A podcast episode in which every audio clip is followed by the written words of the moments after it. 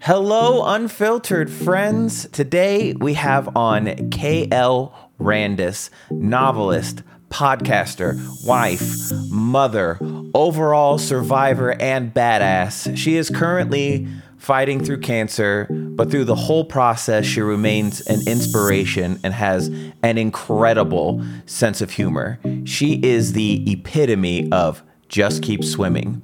If this podcast moves you, make sure you reach out to her and let her know the impact that she has made on you. And without further ado, here is KL Randis.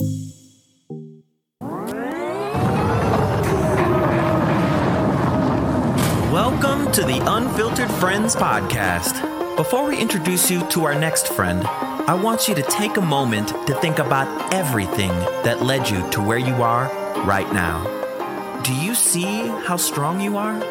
Do you see how great your story is? I hope you do. And I hope you learn great lessons and get inspired by our next friend's story on the Unfiltered Friends podcast.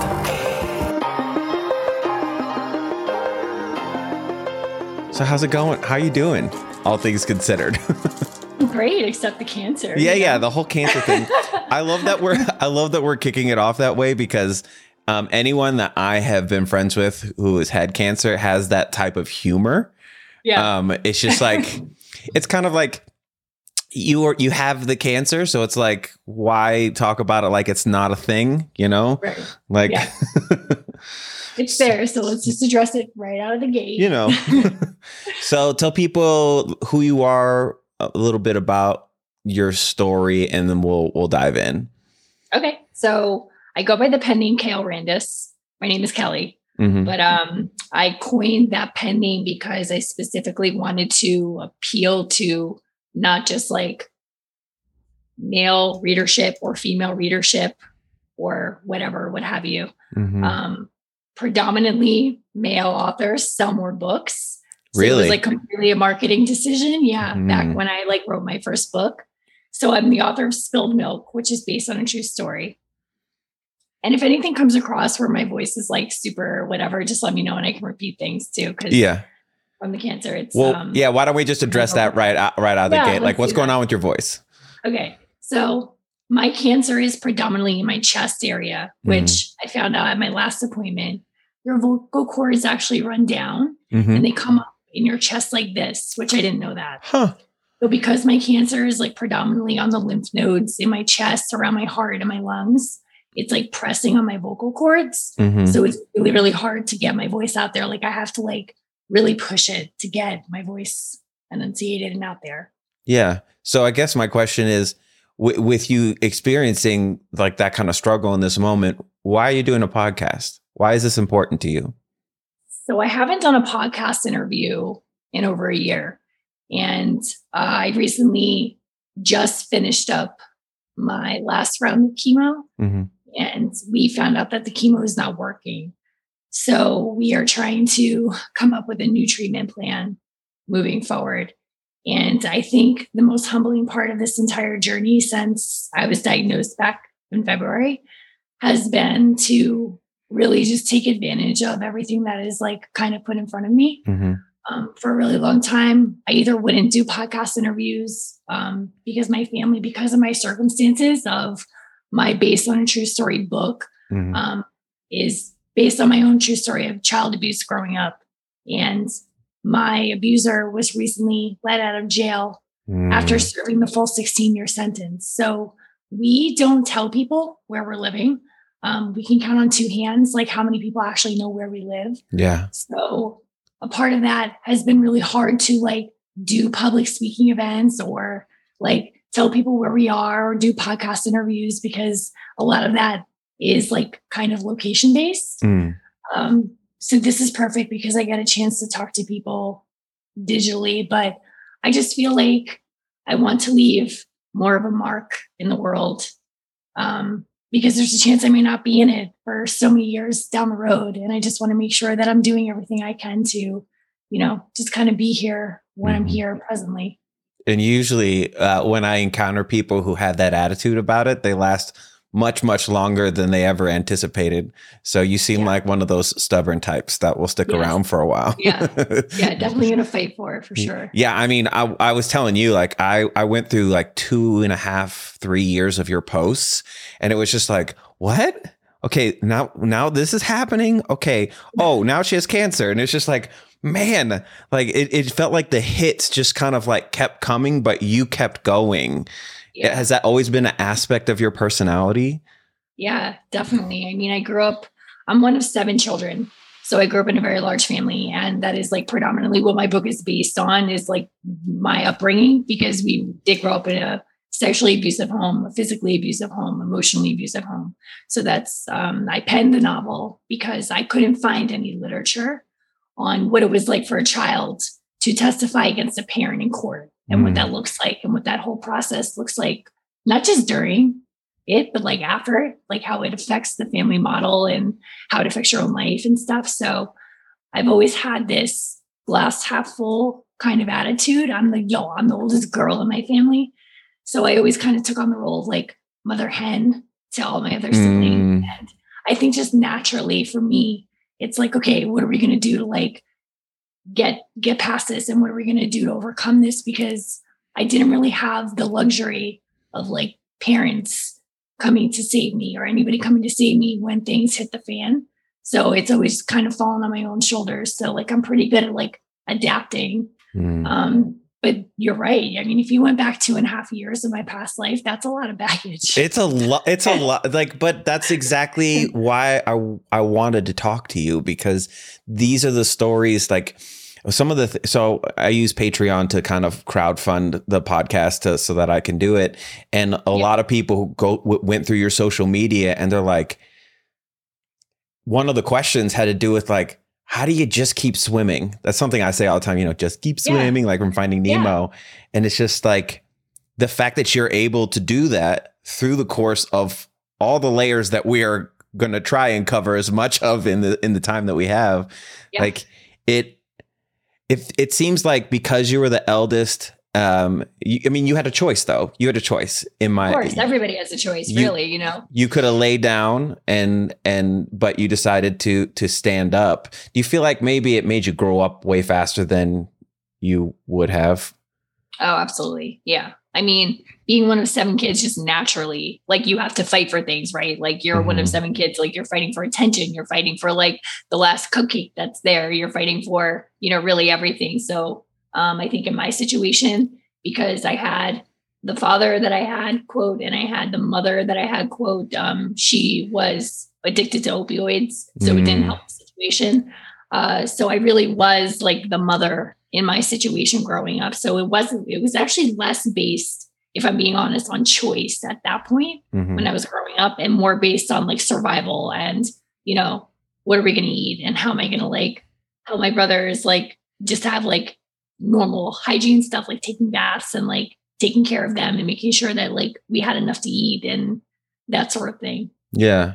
So let's get let's get into a little bit of the details of the family dynamic. I mean, you're you have your book, you know, spilled milk, and um, it seems like the relationship with both. I mean, it seems like the relation. The I mean, it's I haven't read the book, but it seems like it's it's based on real life, but more uh uh but fictional. You know, like it's your experience, but it's not. You're not specifically talking about you. It's a it's a work of quote unquote fiction. fiction, right? So the reason why that I wrote it that way was because of my siblings. Um, I Mm. wanted to give them the opportunity to have the same space that I had in healing and going through therapy and like getting through everything.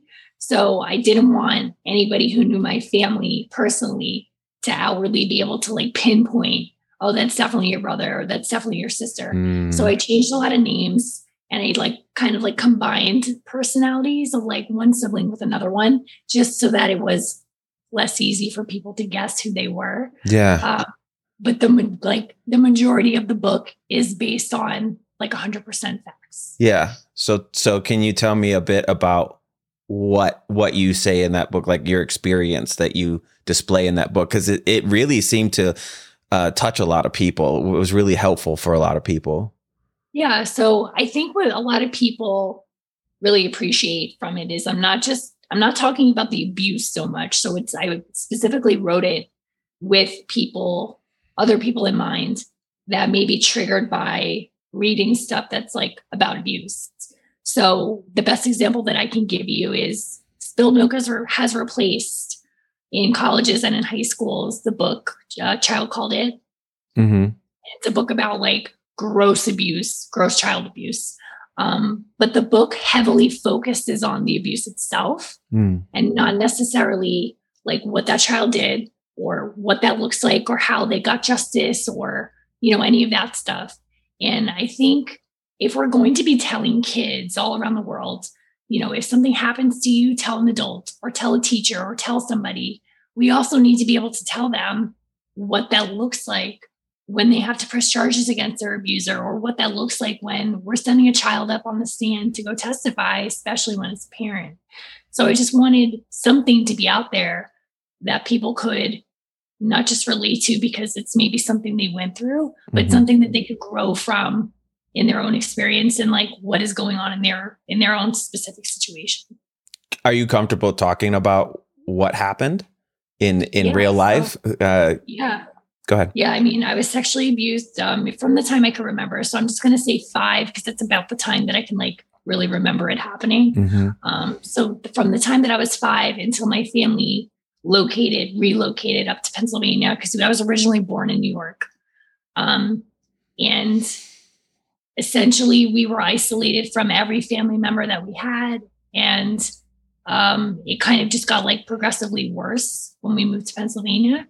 Um, I was raped by my father. And that is something that a lot of people are super uncomfortable hearing because you're not just dealing with like it being a family member, but we're talking about incest and we're talking about it being somebody who's supposed to be really a protector of their children instead of being the abuser. Uh, but more often than not, the abuser is somebody that the family member knows. Mm. And I think that my goal really in all of this is to kind of just help shine light on that. And like, we're not talking about like, you know, the law and order crime show where it's like in this back alley that somebody jumps out and grabs you, but it's like the uncle who knows that the five year old girl really, really loves popsicles and he's going to use that to his advantage. Mm. Or the aunt that knows that Johnny really likes to run around without his shirt on and they make it a really fun game. So, just really anything I can do to like draw awareness to that part of it it's an uncomfortable. The gr- it's like the groom the grooming part of it. Yeah, yeah, yeah, and the grooming part of it. So like it's uncomfortable for a lot of people to hear.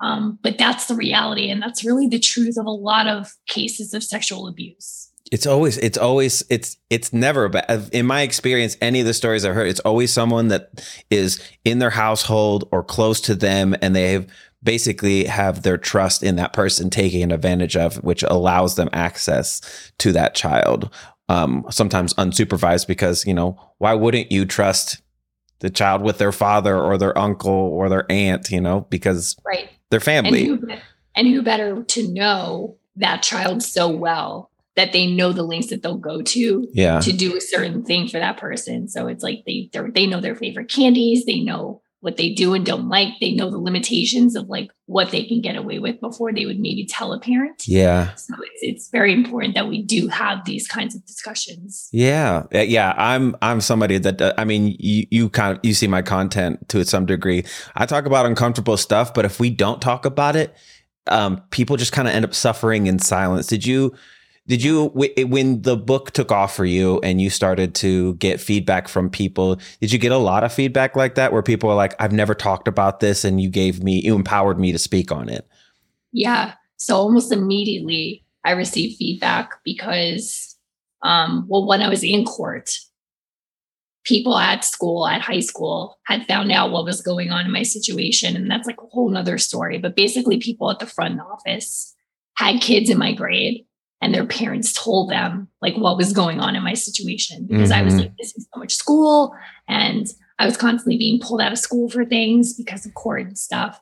So almost immediately I found that people were coming up to me, um, guys and girls, to tell me their story or tell me their situation to like potentially help them find a resource where they could go get help. Mm-hmm. Um, but especially afterwards, I mean, my inbox is flooded on a daily basis whether it's email or direct messages, like on Instagram or TikTok, of people who either just don't know what to do or they just need to vent that it happened to them because mm-hmm. they've never told anybody else in their lives. And I so much appreciate that people are able to like trust me with that yeah. information and tell me stuff like that because I just know how much of a burning like you know thing it is to keep inside of you all the time. Is there a particular uh, interaction with someone you impacted that like sticks out in your mind where they told you how they how your book uh, and your voice affected them? Yeah, so there was this girl who actually came to like a meet and greet. I was doing a speaking event, um, and they showed up, and she had she was she had couldn't have been older than 15 years old, maybe like 14, 15 years old, and she comes up to me and she's got my book and she's like, I've read your book like five times. I love you so much. Can you please sign my book? And she has this woman standing next to her. And I'm just thinking it's her mom or like, you know, her guardian that is bringing her there. And she told me that reading my book helped her gain the confidence to tell on her abuser, who happened to be her mother's boyfriend at the time. And the mother, instead of taking the daughter's side, kicked her out and was basically like, I don't believe you. He would never do that. So she was there because she was in the foster care system because her mother basically said, like, I'm choosing him over you. So, like, here you go. So, situations like that can and do happen as well. Like, I am the exception to the rule where I told somebody finally, and I was believed, and people said, okay, like, we're gonna, we're gonna fight for justice here and we're gonna do the right thing and we're gonna brief to the police and whatever. But I do also know that that is not the situation every time. And that can be really sad too. Yeah. Yeah. that's not the first time I've heard that either. Actually, one of my friends who was one of the first interviews I ever did said the same thing about the the parent choosing the abuser. Why is that? I mean, with your understanding, why? Why why do people do that? I think there's a lot of things going on. I think like financially, um, some people, like in my mom's situation, she was addicted to drugs. So if you take away the breadwinner, of course, you're going to take away all of the access to that. You're going to take away access to maybe materialistic things that they like or that they like to do or a certain kind of lifestyle that they like. Um, there are a lot of people who just like fall in love, quote, mm. with a new person and they try so hard to like impress them that they don't want anything to come between them. Uh, there's really a lot of different scenarios. Um, all of them are terrible, in which you know a, a survivor or a victim is not believed. Excuse me, but excuse me. It's okay. Yeah, take your time. um, but basically, it boils down to, you know, a parent having some other priority over their child, which, as a mother now, that kills me because there is no priority that should be higher than your children when it comes to something like that. Yeah. Yeah. Yeah, that's how I've always felt. It's like uh, it to to people who are like who are not in it, like my brain just doesn't compute like yeah. how that will be even a possibility. Yeah. My husband was actually just like you. So like his family growing up was like super vanilla the worst thing that happened to him growing up was his parents got divorced. But even that wasn't a bad thing because they both got remarried and they're so happy. Yeah. So it's like a good ending for them. You know yeah. what I mean? So like he could not for the longest time wrap his head around how I was treated or what was going on in my home. And I think that's another discussion mm. that a lot of people like they're like, well, how can you sit there and say, like, you know, you were 15 years old? Like, how did you not know that your father doing this was like not normal? But it's like the the kind of example that I like to give people is like, just imagine like just drinking water. Like if somebody were to come up to you and tell you that drinking water is in fact illegal and you've been doing it your entire life. Yeah. You wouldn't like, you wouldn't be like, you'd be like, oh my God, like, what do you mean drinking water is illegal? Like I've been doing this since I was born. Like this is what I was taught to do. This is what my family has taught me is an acceptable form of getting hydration. Like you wouldn't even think twice about it. But when it comes to sexual abuse, it's like, well, why? And we we tend to people tend to fall on the side of, well, why did the victim not come forward versus talking about the abuser and saying why did the abuser do this? It's so it's so common. Um i so i talked i've talked about it before. I was um i've experienced quite a bit of sexual assault. Um and i was drugged and raped in college by a woman. And yeah, I mean, yeah, it wasn't a good time, gonna be honest. Yeah. But yeah, like not. what what I found was is you know, you say something like that and in my brain I expect people to be supportive, but Mm. what I found was a lot of people questioning well if you know, how how how did you have an erection? Um why didn't you go to the police? And the thing is like i did go to the police and they laughed at me and said well at least you got laid because men don't get raped. So it's just Yeah. like i think because like your husband i grew up in like the most loving household with like the most vanilla parents like so leave it to beaver. It was wonderful that like i can't even grasp s- some of the behaviors that i see online and you are so vulnerable and open about your experiences. I mean like researching you was was lengthy because your captions are really long and i want to make because you're giving a really important message. Have you always been that like open and vulnerable? Like is it's hard to do that online especially with things that are so triggering. Like when i talked about it, what i just told you on tiktok um, i had a backlash from women saying like well now you know what it feels like to be a woman or that it didn't happen to me enough for them to care um, Right. which made me immediately want to recoil and never talk about it again. Have you had moments like that?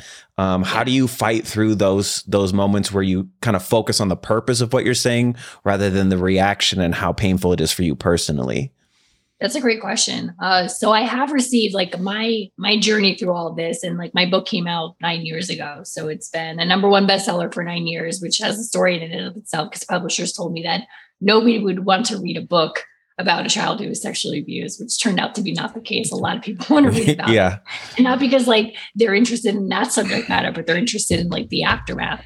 But I have had people message me, um, you know, on the internet, you know, behind a screen to say, you know, how could you say this about your father? And how could you, how could you put this much about yourself out there? And like, that's so cringy. And I would never do that. And I would never talk about this stuff. And for me, I think the value of having just even one person message me to say, you know, thank you for writing this. It got me to tell my abuser, or this is the stage that I'm at in my in my in my prosecution of my abuser. mm-hmm. Like completely just voids anything, any of that negative stuff. yeah It is really hard to overlook, especially because you've already been victimized. So you don't want to be victimized again by people that you don't know and that don't really understand your situation. But at the same time, you want to be able to be an open book for people that maybe don't have the support system that I did have going through that initially to just make sure that they're able to get the justice that they need and that they deserve. Yeah. Yeah. It's it's it's hard, man. And I feel like it's getting more and more intense online with like I think people don't think about you when they say stuff like that. They're thinking about themselves and it's uh-huh. like it, it it's not really the same application. You didn't have the same father that they did, so how are they even comparing? Right. But what I noticed with the backlash when it came to what I was talking about is, and you have a background in uh psychology, correct? Did Psychology, yes, I have a bachelor's in psychology. Right. So like I I I don't, but I've spent a lot of time trying to understand that and I've been through quite a bit of therapy and I just try to understand try to be understanding that that person has so much trauma within themselves the, uh, that they struggle to see it in somebody else. So it's almost like they attack it because they identify with it. Does that Yes. sound accurate? Absolutely. Yeah. Yeah. Either that or like they themselves have been victimized and Yeah. they didn't even receive the justice that they thought they deserved or needed. And they're angry about it as they should be. Like I've had people who will message me and be like, well, that's really great for you.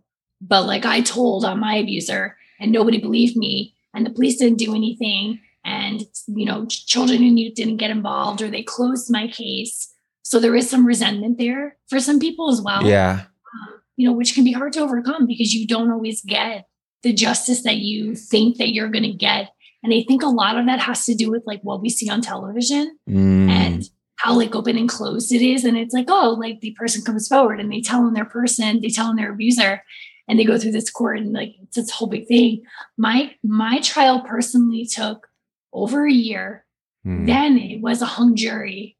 So we had to go through the whole process all over again because the jury could not come to a decision whether or not he was guilty or not guilty. So we had to go through the whole entire thing all over again to get our guilty verdict. And the reason why we did was because there was one juror who had a question. And as a juror, you can't just raise your hand and be like, hey, I have a question. Like, yeah. can you clear this up for me? This isn't making sense. So that person in good conscience could not say he was guilty. So they met me outside of the courthouse when my trial was over, when they gave me the hung jury. And like they were all sobbing, all 12 of them. And they were like, I'm so sorry. Like we couldn't convict him, but we want to sit down with the DA and we want to tell him what questions to ask or what things that need like clarification to make sure the next time that you go at this, he's put away and he's guilty or whatever. And that's exactly what they did. That's incredible. Uh, uh, I've never heard a story like that before. Yeah. I, I, can imagine that's an uncommon occurrence for people. Very uncommon occurrence. Yes. So, like the DA's office, like we had the hung jury. I was rushed up to the DA's office, and all of a sudden, like the secretary's like knocking on the door, and like I'm crying because I'm not really understanding what's going on at the time because I don't really know what a hung jury is. And she's like, "We have a situation." And she's like, "What's going on? Like, what could be more important than what I'm mm-hmm. doing right now? Like, I'm kind of dealing with the, you know, basically the client who's really upset right now. And she said the entire jury is standing outside the courthouse. They won't leave until she comes out because they want to talk to her. And she's like, in like the 30 years she was doing that, she'd never seen something like that. Like they were so insistent on making sure that the DA said the right things and clarified the right things because they felt in their hearts he was guilty. But like on paper, mm-hmm. different. And in a courthouse, it's different. You have to abide by what the law says makes somebody guilty. It doesn't matter what you feel. It's not about your opinion. It's about what they can like legally prove in court. So once we were able to clarify certain things, and in my situation, it was literally a matter of they thought that like my grandma was in the room during one of the times and it wasn't clarified because like there was like a date mix up like with the hung jury. It was like they thought she was like up visiting the one time, mm-hmm. but it mm-hmm. wasn't that time. It was a separate time that we were talking about. But again, they can't raise their hand and be like, "Hey, can you clarify? was the first time your grandma was there, or the second time your grandma was there? Like, you know, when when did this happen?" So the evidence must have been like pretty damning then. Yeah, and that's another thing too. Is like a lot of people expect DNA and they want you know video evidence or they want like all these like high profile things that you see on like a show like Law and Order. And in my case, it was a matter of my testimony and testimony people like um, who had either picked me up either just before or just after like something had happened and just before but like or just after something had happened. It was from like aunts and uncles who had seen the way that he had talked to me or treated me. It was like my ex-boyfriend's mom who had picked me up from school the, the you know the day after something had happened and like she kind of saw my demeanor and saw the way that i was acting and stuff. So it wasn't like, hey, we've got all this DNA evidence and we can like for sure put him away. Cause that's usually not the way that it works. No, because a lot of times there's so much shame surrounding it, or like you were a child. So, like, yeah. you, how do you even know the process to do something like that? And if you don't gather it right away, then then the evidence is not there. How old were you when you were going through this trial? So I was in high school, mm-hmm. um, which was really hard because at the time I was like obviously like just dealing with general high school drama, which mm-hmm. in and of itself is like insane. Can't imagine like what kids are going through like today with high school. But so I was already just dealing with like normal high school drama stuff. And while being in high school, the hardest part for me was I lived in a very rural Pennsylvania town. Mm. So everybody knew everybody's situation and like it's just very small town. So what wound up happening in my scenario was there were parents in the front office who knew me, who they knew that their kids like were friends with me and just like blatantly told them what was going on like in my situation. So like I had people coming up to me that like I didn't really know. And they're like, hey, like if you need a place to stay, which is really nice of them. Like if you need a place to stay or you need like a to have a sleepover, if you need to talk about anything, you know, just let me know and we can talk about it. But that was like really embarrassing for me because I hadn't even been able to tell classmates, you know, hey, this is what's going on. And I've got people coming up to me that like I don't really know that well, kind of like acquaintances. And they're like, hey, you know, this is what's going on in your family. And I know this because my my parent told me that, you know, works in the front office. Um, because we had to, we had a PFA, which is a protection from abuse order. um, that we got issued from the court. So if he were to show up at the school, we didn't want, you know, him to be able to take anybody out of school, obviously like me or any of my siblings. So they had to be aware of what was going on. Um, but it kind of stunk because mm-hmm. you know, now all these people know what my situation is sort of. Yeah. Did you have to, did you testify at any point during this case? Yeah. So, so I was the only one of my siblings who testified. Describe, I mean, was your, your father sitting there while you were doing it? Yeah. Describe so, that or describe what that's like because I can imagine that was a really tough point. Yeah. It was really hard. So when you testify, you have to point out in open court who your abuser is because you have to be able to identify who the person is that you're talking about. Mm-hmm. So not only do you have to like talk in front of them about everything that they did to you, but you also have to like look at them and point at them and be like, hey, that's the person that did this. In my situation, I had the most amazing victim advocate, which is a person who works at the courthouse and helps people through things like this. And she was a child advocate and she would sit on his side. So it's kind of like a wedding when you go into a courtroom and it's people who are like in favor of this person and then people who are in favor of this person on this side. So she would sit directly behind him when we had court, when I would have to talk to the, the defense attorney or like have to direct anything in that direction so that I could directly look at her instead of looking at him when I was talking. Yeah. That must have been really intense. Okay. So I want to shift a little bit because your relationship with your husband is adorable. Um, I'm, I'm, literally obsessed with it. Um, but it, it seemed like it, it took him. I mean, obviously, with the history that you have, um, it took. It seems like it takes you a while to be able to trust someone, maybe even especially someone, a, a man. Um, yeah.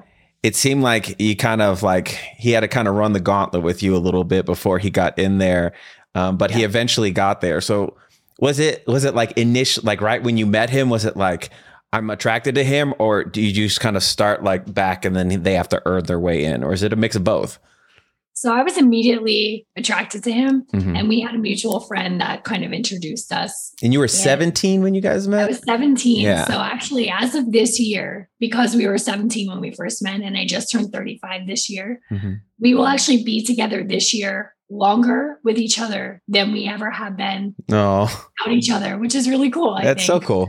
Yeah. So um I made him wait a really long time. Like I, I'm a person six years like, is what I'm reading. Yeah. Was like six years. Like, Damn, he must have been sure about you. yeah, it was like six, seven years before I would marry him, and you know he was like super patient. And I'm the kind of person now, as an adult, still that I'm not going to take you for what your words are. I'm going to take you for what your actions are. Mm-hmm. Clearly, because I've got some issues that I need to like, you know, work through there. And he just day by day has constantly shown me that like he is there and he's the person and he's not going to screw this up and you know he really showed up in ways that i didn't know that a human being could show up for another person can you tell me what and, can you give me an example yeah i mean even just like even just with being diagnosed with cancer when he was in the hospital with me like we joke about it now but it was really awful but being in the hospital bed like i had a chest tube coming out of my left side I had another tube that was for my lungs because I wound up getting basically air underneath my skin from the surgery. Mm. So they had to put another tube to drain the air that was from that. So I've got two tubes coming out of me. I have cancer. I'm on like super crazy medications because of the pain, because of that. So like when I would have to go to the bathroom, he would have to pick up all of this like stuff. Like he had these two boxes of things and he had like the IV thing that he would have to drag in with us.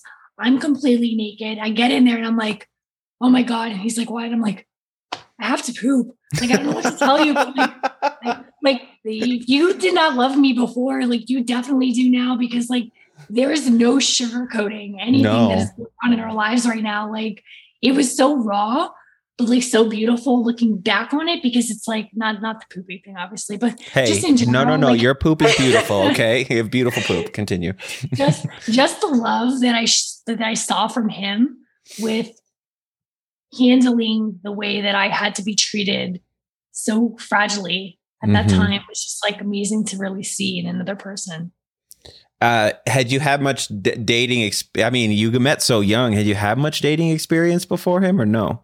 it didn't really. So I had an ex boyfriend whose his mom well, it was somebody that I was very close to. She was like the backbone of my support system when I was going through court. So like I will forever be indebted to her and her family and all of that. Like that was just like a great situation to have her support and to have his family support at the time. Um, but that was kind of it. I dated here and there between the ex-boyfriend and him, but not really because I was 17 and mm-hmm. due to this situation that was going on in my family, like it wasn't really the kind of situation where like you bring a boyfriend home because of my family. So there wasn't a whole lot of dating experience. And honestly, on his side too, he had had a couple of dates with people, like not really super serious with anybody. I was really his first serious relationship.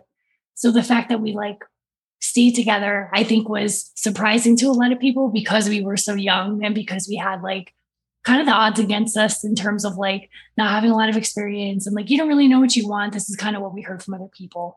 You know you don't really know what you want and you don't you know you're probably not going to marry this person because you're only 17 so you know we kind of had to deal with that but why do why do day, people do that? Like why I, I think it's because they're unhappy and they don't like it's the crab in the bucket thing. Have you have you heard this analogy the crabs in a bucket no. so there's a bunch of crabs in a bucket and one starts to try to crawl out and the natural instinct of the crabs in that bucket is to grab that crab and bring them back down into the bucket with everyone else. And okay. I think that's a lot of the experience that you see like when people kind of disparage something that you're experiencing personally is they don't want to see you leave the bucket. They want you to be there in the misery with them. And it's just like yeah. even if it's true, just like mind your own business. You ever think about that? Like, I'm in this relationship now. Why are you crapping on it? to me, it doesn't make any sense. Yeah. I mean, and honestly, I'm 35 years old. And, and to be fair, I'll, I'll give you a, a piece of commentary that my own aunt literally just told me last weekend she was up visiting. And she was like, she's like, listen, because she I haven't visited with her in a while. So it's been some time. And she came because I have cancer and I'm having surgery next week. And she just wanted to show up to just show her support. But she was like, you know, I see your stuff on Instagram with your husband. And I was like, kind of rolling my eyes, like, okay, Marcus is a great guy. And she knows he's a really good guy because she's met him several times and she knows who he is. But she showed up and saw him in action to see like what he's doing for my family right now because I have cancer and just like everything that he's doing for everybody. Like, you know, he's cooking everything. He's got our two kids to take care of and he's got me to take care of and he's got himself to take care of, really. Yeah. And she was like, I kind of rolled my eyes at like stuff that you post. She's like, but it's true. She's like, he really is the way that you depict him. Yeah. You know, on social media. And I think that's hard for a lot of people too, because we do live in a world where like their Instagram life is not their real life and it's this whole other thing with like social media portraying something that's maybe not really there, but he really is like the real deal, which is great. Yeah. I wish I like I understand why people get to that point where they don't believe something wonderful when they see it because yeah. they've had a lot of either poor experiences or they haven't experienced. It's kind of like me looking at some of the stuff that other people do and it being mind blowing because yes. it's so like outside of anything I could fathom. It's the same way in the positive direction as well. Like it, and I run into that a lot because, you know, my audience is mostly women. I talk about mental health, I talk about dating, and they're like, "Well, you don't exist." And I was like, "Well, I'm here. I don't know what to tell you. Um, it just it is what it is. Has he ever like struggled with people questioning him about his legitimacy, or did he just kind of ignore it and focus on you and the fam? He did when we first started dating, and I think initially it came from like a good place because I had some aunts in my family and like even my mom, honestly, that basically told me he was not worth me dating because he didn't want to go to college.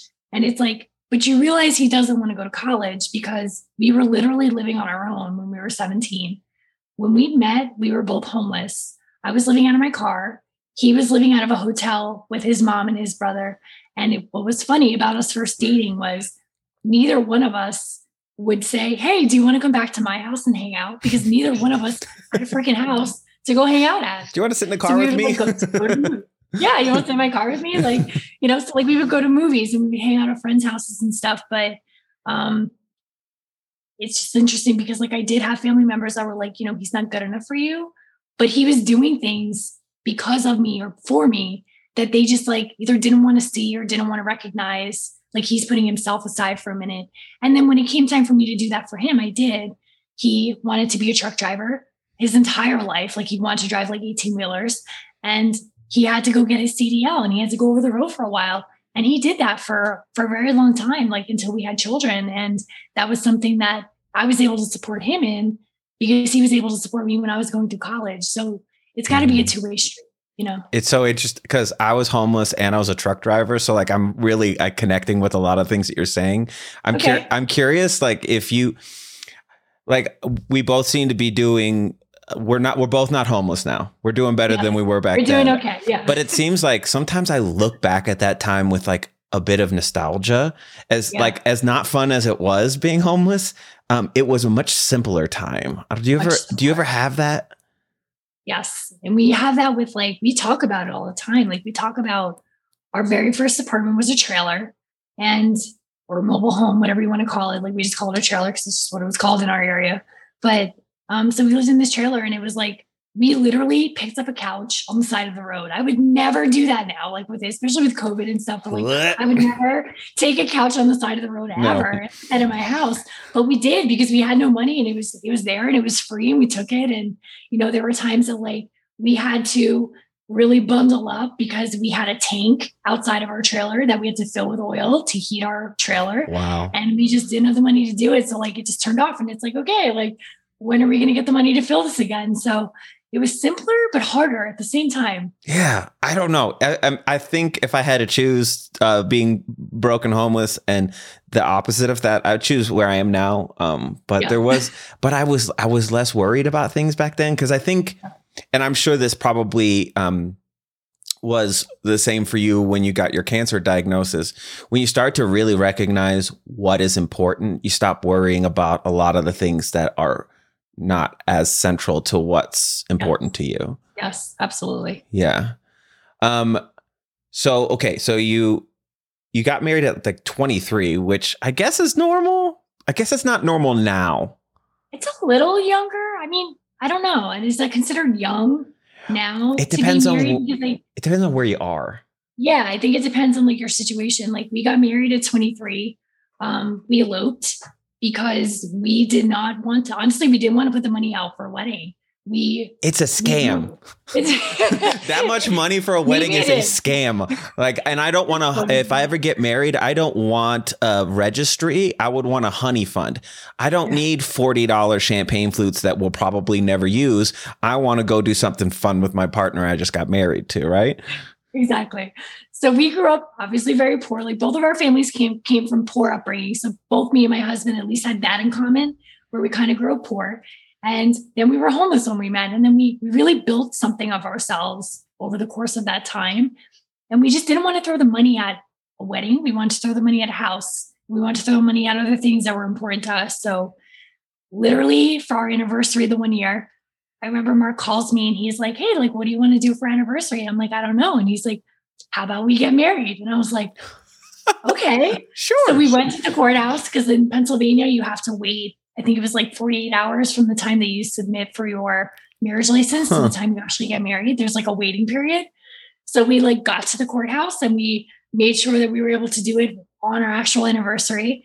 And we told a couple people 48 hours before we got married, and we're like, hey, like this is what we're doing. If you would like to show up, that would be great. So we had, I think, maybe 20 people there. It was like in a backyard wedding ceremony that we had. And it was like the most beautiful, intimate, special thing to me. And I would never change it for the world. And I don't know. I think, I, don't know if that's like a, a generational thing or an age thing for like when I was like going through that. But I feel like not a whole lot of people elope anymore. And not a whole lot of people like it, it's, it is more about the wedding or it is more about like the after, you know, relationship yeah. and it is like the relationship itself. And that's kind of what we wanted to focus on. Not to say that if you don't have a huge wedding and the means to do it, freaking go for it. Cause my cousin had a beautiful wedding. Like it was so lavish and it was like the most beautiful thing I've ever seen. But I was like, we can't do this. So like, let's just do what's important to us. And that's what we did. Our, our wedding cake was a bunch of Oreos just stacked in a big circle up to the top. Like we opened up two packages of Oreos and we just stacked them up in a big cake style thing. And like that was our wedding cake. And it was it's like memories like that that we just like really like to hold on to. Yeah, that's kind of what I was talking about. Like the, all that stuff, while it's like cool and fun, it's not really central to what is important. Like to the to you two as a couple. Um. Okay, so you uh you get married at 23. You've had you've had two kids at this point. Um, not at 23. L- later, yeah. later after 25. 20, yeah. 25. um in looking at like your your timeline um can you talk about the up and moving to an island thing yeah. It seems it seems so like sudden, but I'm sure it was a little bit more planned, or maybe it was sudden. I don't know, but it was like we're moving to an island. Bye. Yes. yeah. So there were a lot of things in play there. So my mom died two years ago, and coming, up, I was the executor of her estate when she died, and I think the reason why she did that was because she knew financially I needed nothing from her. Materialistically, I needed nothing from her. So I think she knew in some way that I would be like the most unbiased person in terms of splitting up the estate mm-hmm. because they wanted nothing from her. So in dealing with all of that, I found out because I did have a very strange relationship with my mom. I didn't really bring my kids around her. Um, I didn't really know that she was like super sick until she was super sick. And then it was like, okay, now she's like really super sick and she's got like six months to live. So, well, what, why was yeah. the relationship strained? Like, how was it strained? It was my own boundaries that I set with her mm. that made it that way. And it was just years of therapy that I went through that made me not want to like have my kids be exposed to certain things on my family side because I had done so many years of therapy and healing and boundary setting and there were a lot of my family members that didn't. And I didn't want to, I didn't go through all that fighting and all that healing and all that boundary setting just to interject my kids into that same world.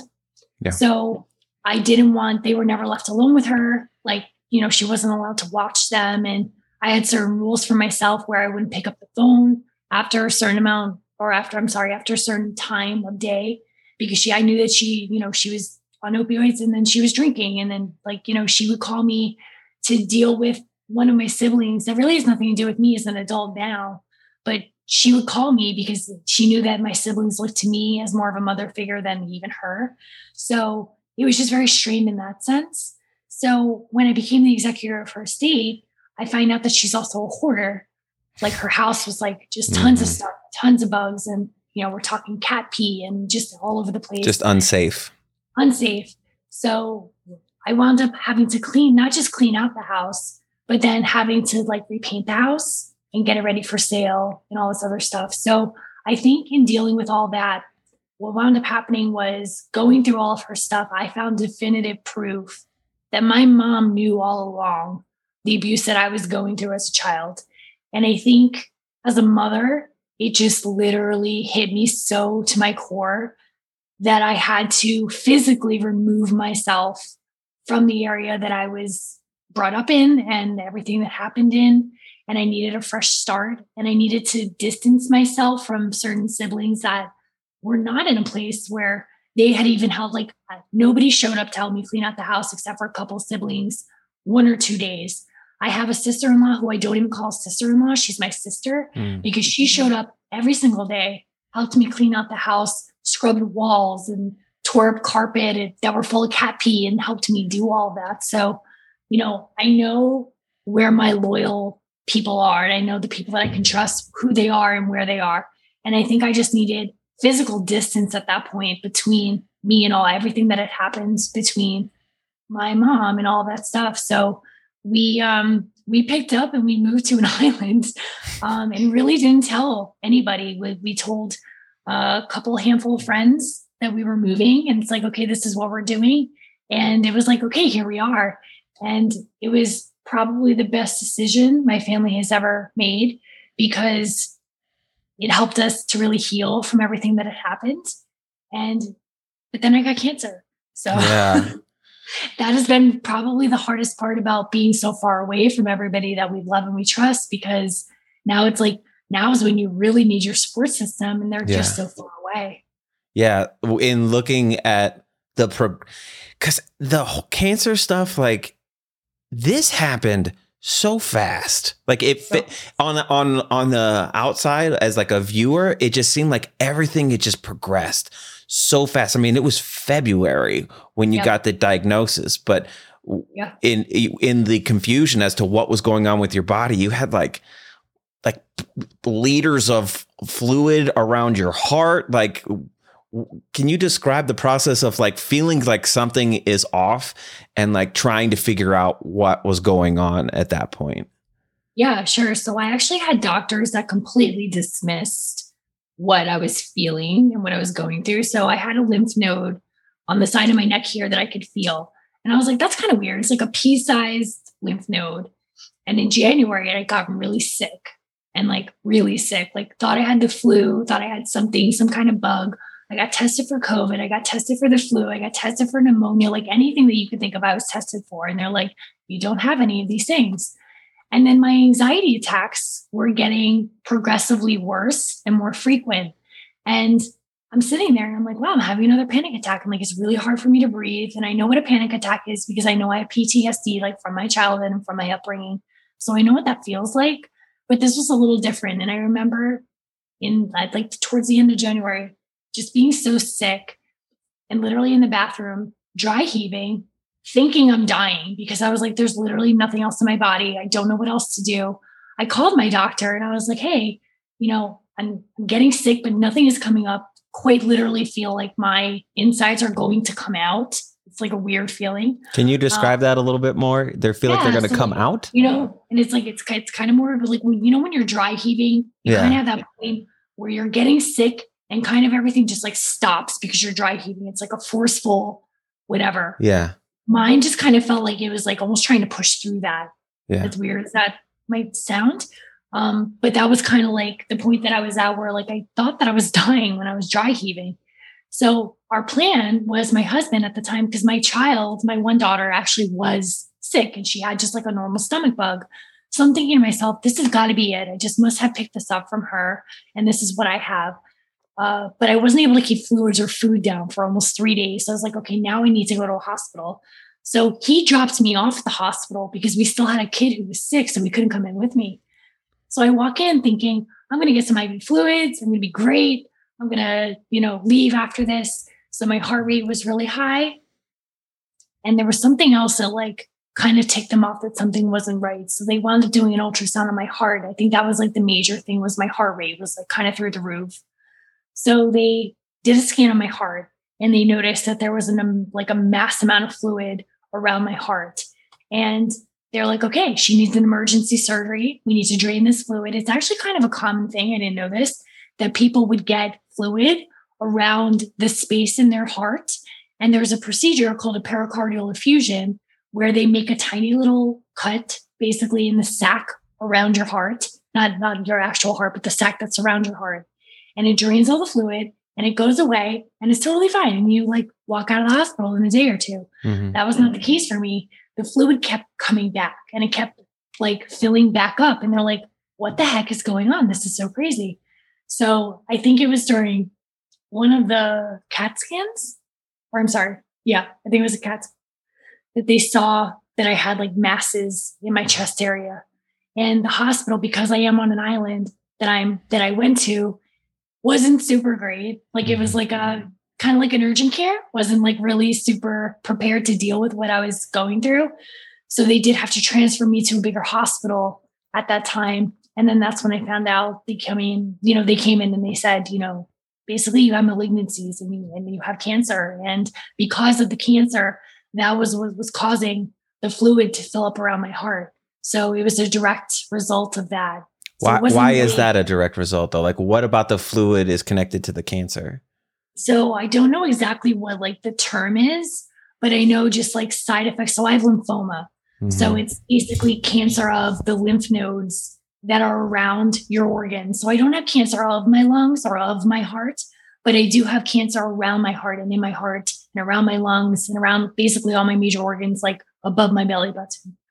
Um, so one of the side effects of lymphoma is you sweat when you're sleeping, like excessively. Ugh. And I had been doing that.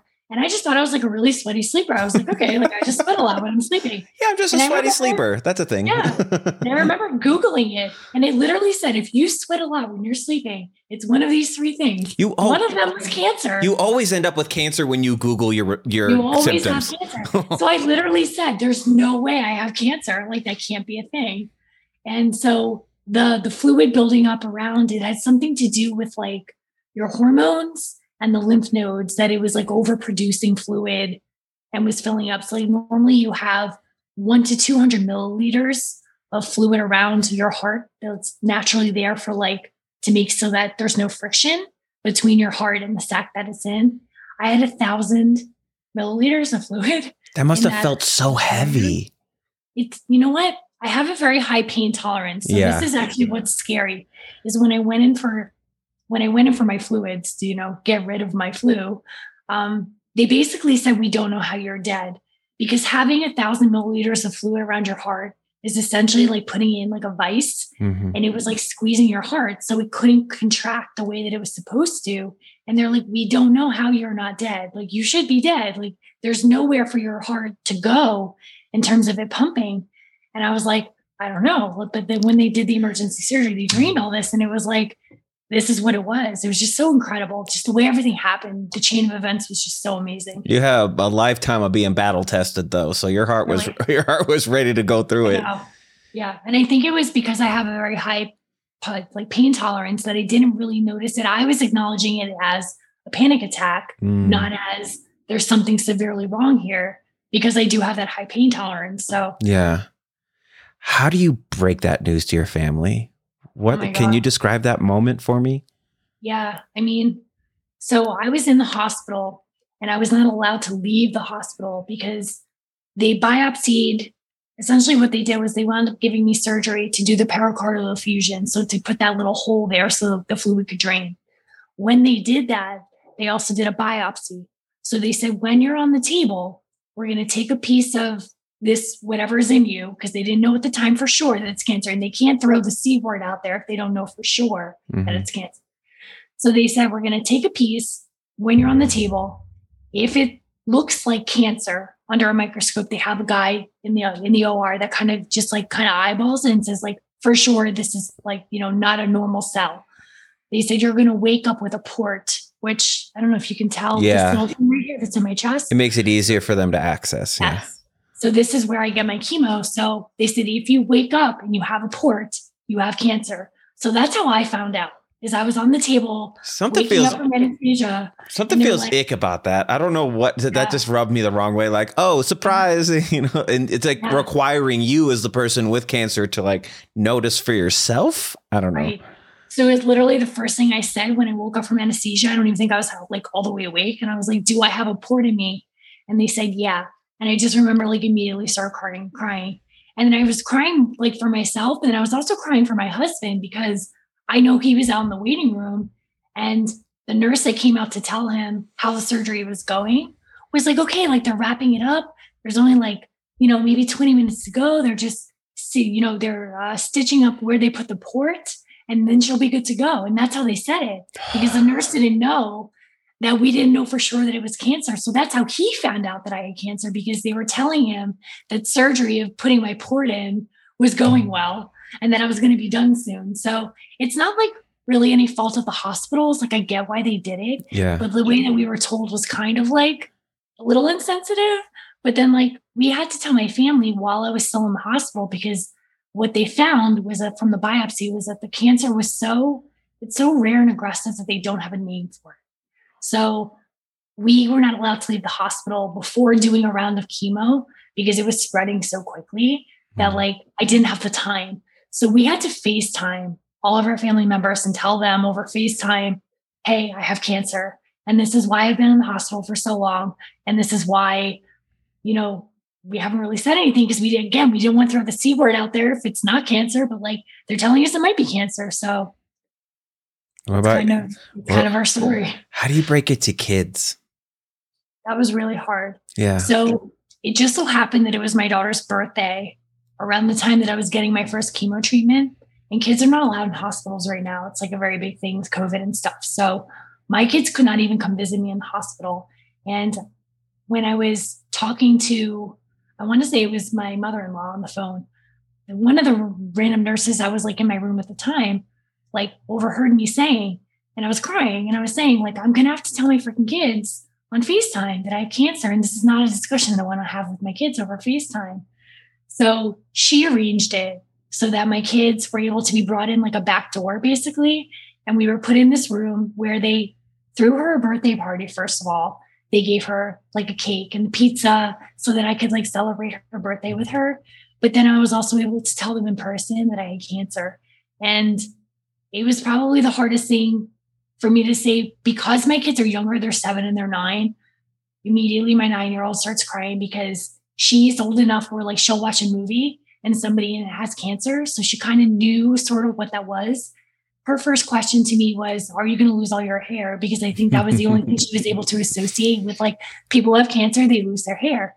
And I was like, Yeah, you know, I am going to lose my hair and stuff. So, I mean, there's nothing that can prepare you to tell people that you love that you have cancer.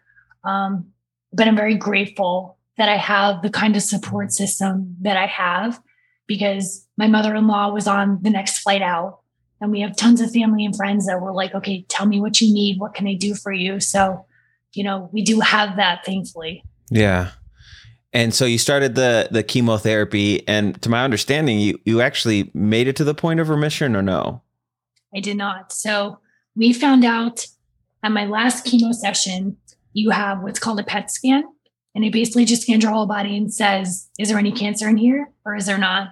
And I finished my chemo sessions and did my PET scan. And they're like, we're really sorry to inform you that like one of the sections that was kind of glowing, because it glows, that's how it tells you that, that you have cancer. Um, one of the sections that was like kind of glowing in my previous PET scan was like definitively glowing, like almost three times the amount that it was glowing on the scale that they have from the from my previous scan. So they're like the chemo didn't work. So now we're trying to figure out a completely different treatment plan. Um, but do you remember that I told you that I had like a bomb that I wanted to drop on your? Yes, go go on. Yeah. so this this kind of ties into that. Okay. So believe it or not, I didn't know this. This is like news to me because I've never had cancer before. Mm-hmm. Um, I actually rang the bell and I have video of me ringing the bell. And for me, when I was done with my last chemo session, she's like, you know, you're going to ring the bell. And I was like, well, I don't have my PET scan until after my last chemo. And then I thought you only ring the bell when you don't have cancer anymore. And she said, that's not true. She said, you just did one of the hardest things, which is to complete the chemo. She's like, people ring the bell because they complete their chemo, not because they're in remission. They do it because they, you know, completed surgery for cancer. They do it because they had to come back because the cancer came back and they just want to ring the bell. She's like, they do it for all, all sorts of reasons. She's like, you did it. You went through, and I had one of the most aggressive chemos that you could possibly have, which is why I'm so sick. And like, I lost my hair almost immediately. But she was like, you absolutely deserve to ring the bell. And I think that you should. And I did. So I have a video that I'm actually going to send to you. Okay. And I'm going to let you share like with your followers if you want to. Okay. Like I said, I haven't, I haven't even shown my own followers yet. Yeah. The video of me like ringing the bell, but it was like such a powerful moment because it really did just like, like give me the credit for going through that and having to do all of that. And it wasn't just like, okay, I can only do this if I won. Because for me, I did win. I was able to get through it and I was able to survive just that part of it. Yeah. And you, I mean, like, that's how you've lived your whole life. I hope you recognize yeah. that. You've been ringing yeah. the bell since you were a kid. You know, you you complete you continue to push forward in the in the face of odds that most people would crumble under. And yeah. so I'm glad that you got that opportunity. I think that's that's wonderful. Yeah. But but ultimately also like the chemo isn't doing what, what it's, it's supposed to do. Right. So what does that mean? moving forward? So I'm going for surgery next week on mm-hmm. Thursday, mm-hmm. and I have four hospitals right now, some of the greatest hospitals and cancer centers working on my case specifically because they don't know what my kind of cancer is. Like, usually, when you have lymphoma, it's either Hodgkin's or it's non Hodgkin's, generally speaking. And my cancer is just throwing them for a loop because it's showing both Hodgkin's and non Hodgkin's characteristics. Mm. So they're like, what the heck is this? And Hodgkin's is like the, and I don't want to say better because there isn't a better cancer to have, but in terms of like prognosis and diagnosis and like the way that they can treat it, Hodgkin's lymphoma is a little bit easier to treat and has a better prognosis versus non Hodgkin's. So right now I'm at the point where they're doing another biopsy of the cancer that's still there because they got rid of like 95% of it. The 5% that's still there, we want to see what that is and why that didn't go away. So the only way to do that is to take another piece of it, send it out to Sloan Kettering, which is one of the biggest and best cancer hospitals, you know, in this country, and see what they say it is to see if there's another way that we can treat it. Have they given you any idea of the possibility, or are they just kind of holding off until they get the information back? Nothing. The biopsy. Yeah. How, Once we know from the biopsy. How are you feeling about that? That's got to be really tough because it's like very uncertain. Yeah, it's terrifying. So, you know, here I am thinking, I just have to get through chemo and then I'll be good. And then it was like, you get through chemo and it's like, you're not good. And it didn't work. So now we have to, you know, adjust our sails and take a different course and see what we can do from here. And it's hard because I'm only 35 years old and I feel like my story is not done being written yet. And I really want a chance to live longer than the prognosis would be if this doesn't go the way that I want it to. So, you know, it's terrifying and it's sad. And, you know, this was not, this isn't something that anybody can plan for, but this was not a plan that me and my husband had in terms of us growing old together. And, you know, I want to be able to watch my kids walk down the aisle and I want to be able to hold my grandbabies if that's what they choose to do down the road. So, you know, it's hard. It's a hard pill to swallow. Yeah. You seem to be taking, you've been sharing the whole time too. So, like, yeah. do you, do you, uh, how much don't you share? Like, do you pretty much put it all out there or do you, you hold some stuff back for just you and your personal life? I think getting cancer has helped remove like which I already kind of didn't have a filter, but like I yeah. think especially now I really don't because there just isn't the time to have one for me.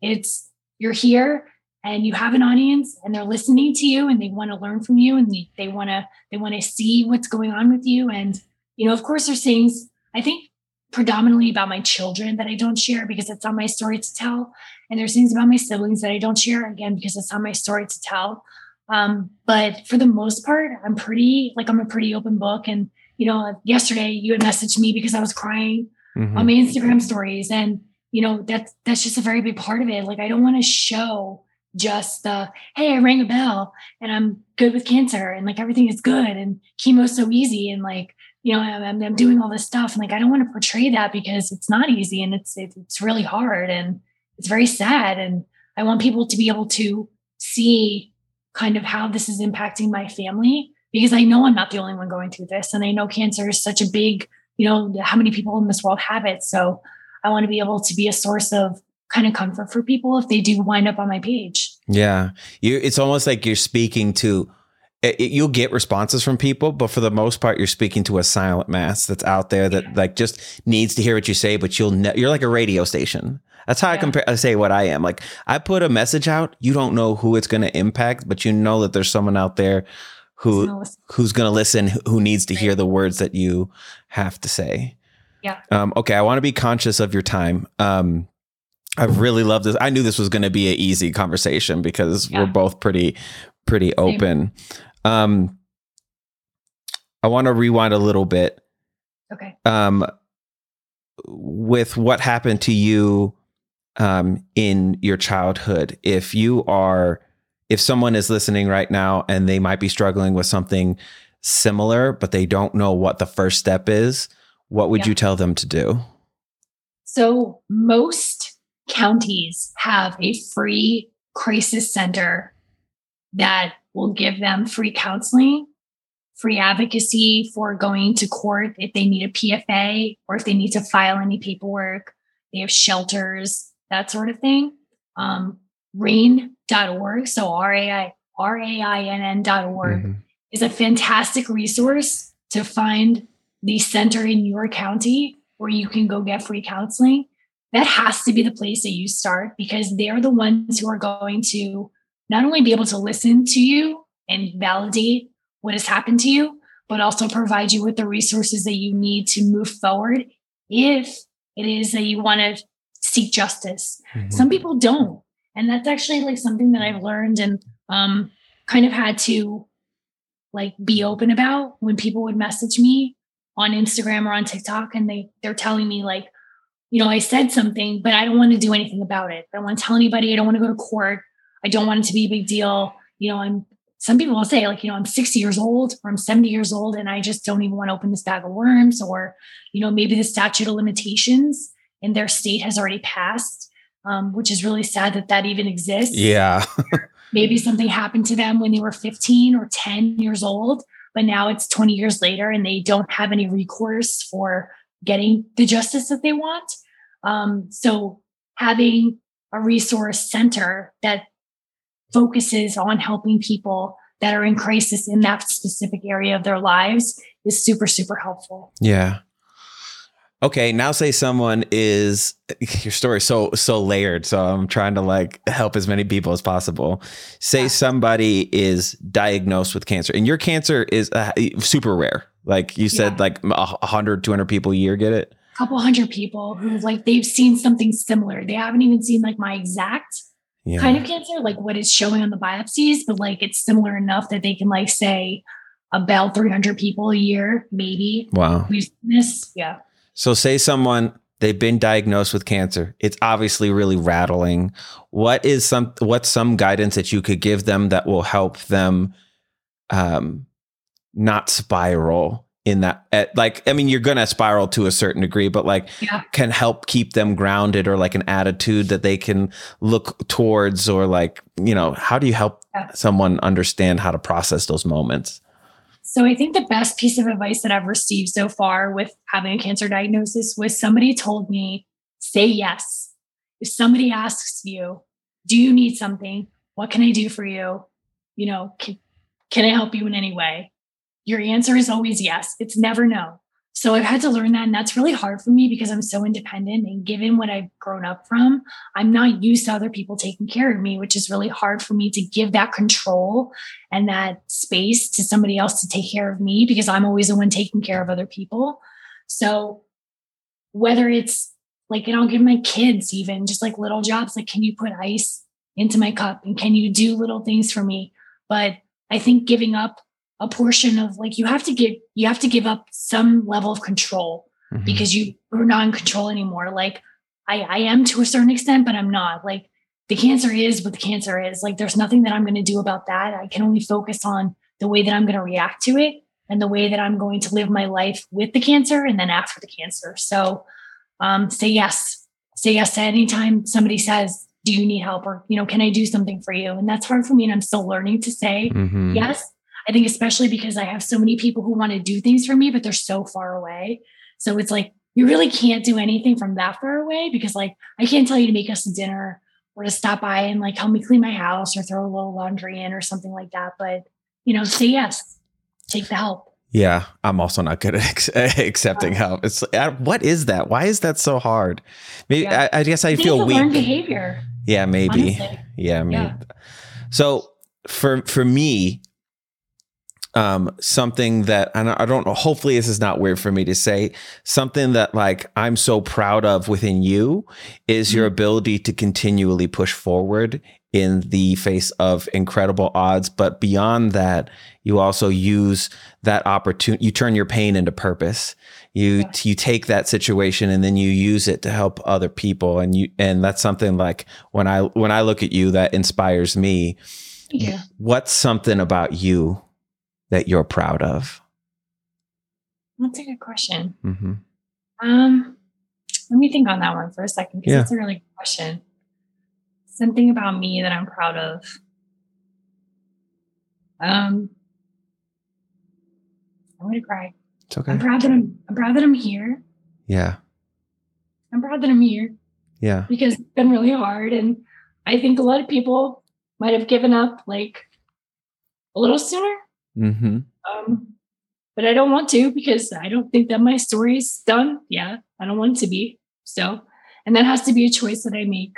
And it's got to be a choice that I say to myself that I'm not going to let this be the thing that takes me out. Like I have been through some shit. Like this can't be the thing. I know that does me in. Like you'd already you'd already been through so much, and then you get cancer. What the fuck? Yeah. What is the Yeah. plan? What's the deal with? Oh, Yeah. Like you know they say like there is that saying and I love I love the I love the intention of it but when people say like you know God gives his hardest battles to his best soldiers you know what like I'm I'm good like I'm, I'm soldiered enough like I I'm I'm prepared I have trained I need no more training I'm good like yeah. Mercy, please. no more lessons. I'm lessened up. learned There's got to be someone else who could use some of these lessons. So why don't you give them to them for a little bit? I need Yes. a, I need a break. I've had quite a few yeah but you but like I said, you continue to push forward and that's that's uh that's really inspiring. Yeah Um so okay, so if people want to reach out to you, where are the, what's the best way to do that? So right now, TikTok is really awful with like their messaging system. I feel like. Yes, that's why I messaged you both on TikTok Yes. and on Instagram. I was like, Yes. well, she responds or she doesn't. Yes. So if you have a message you want to send me, find me on Instagram.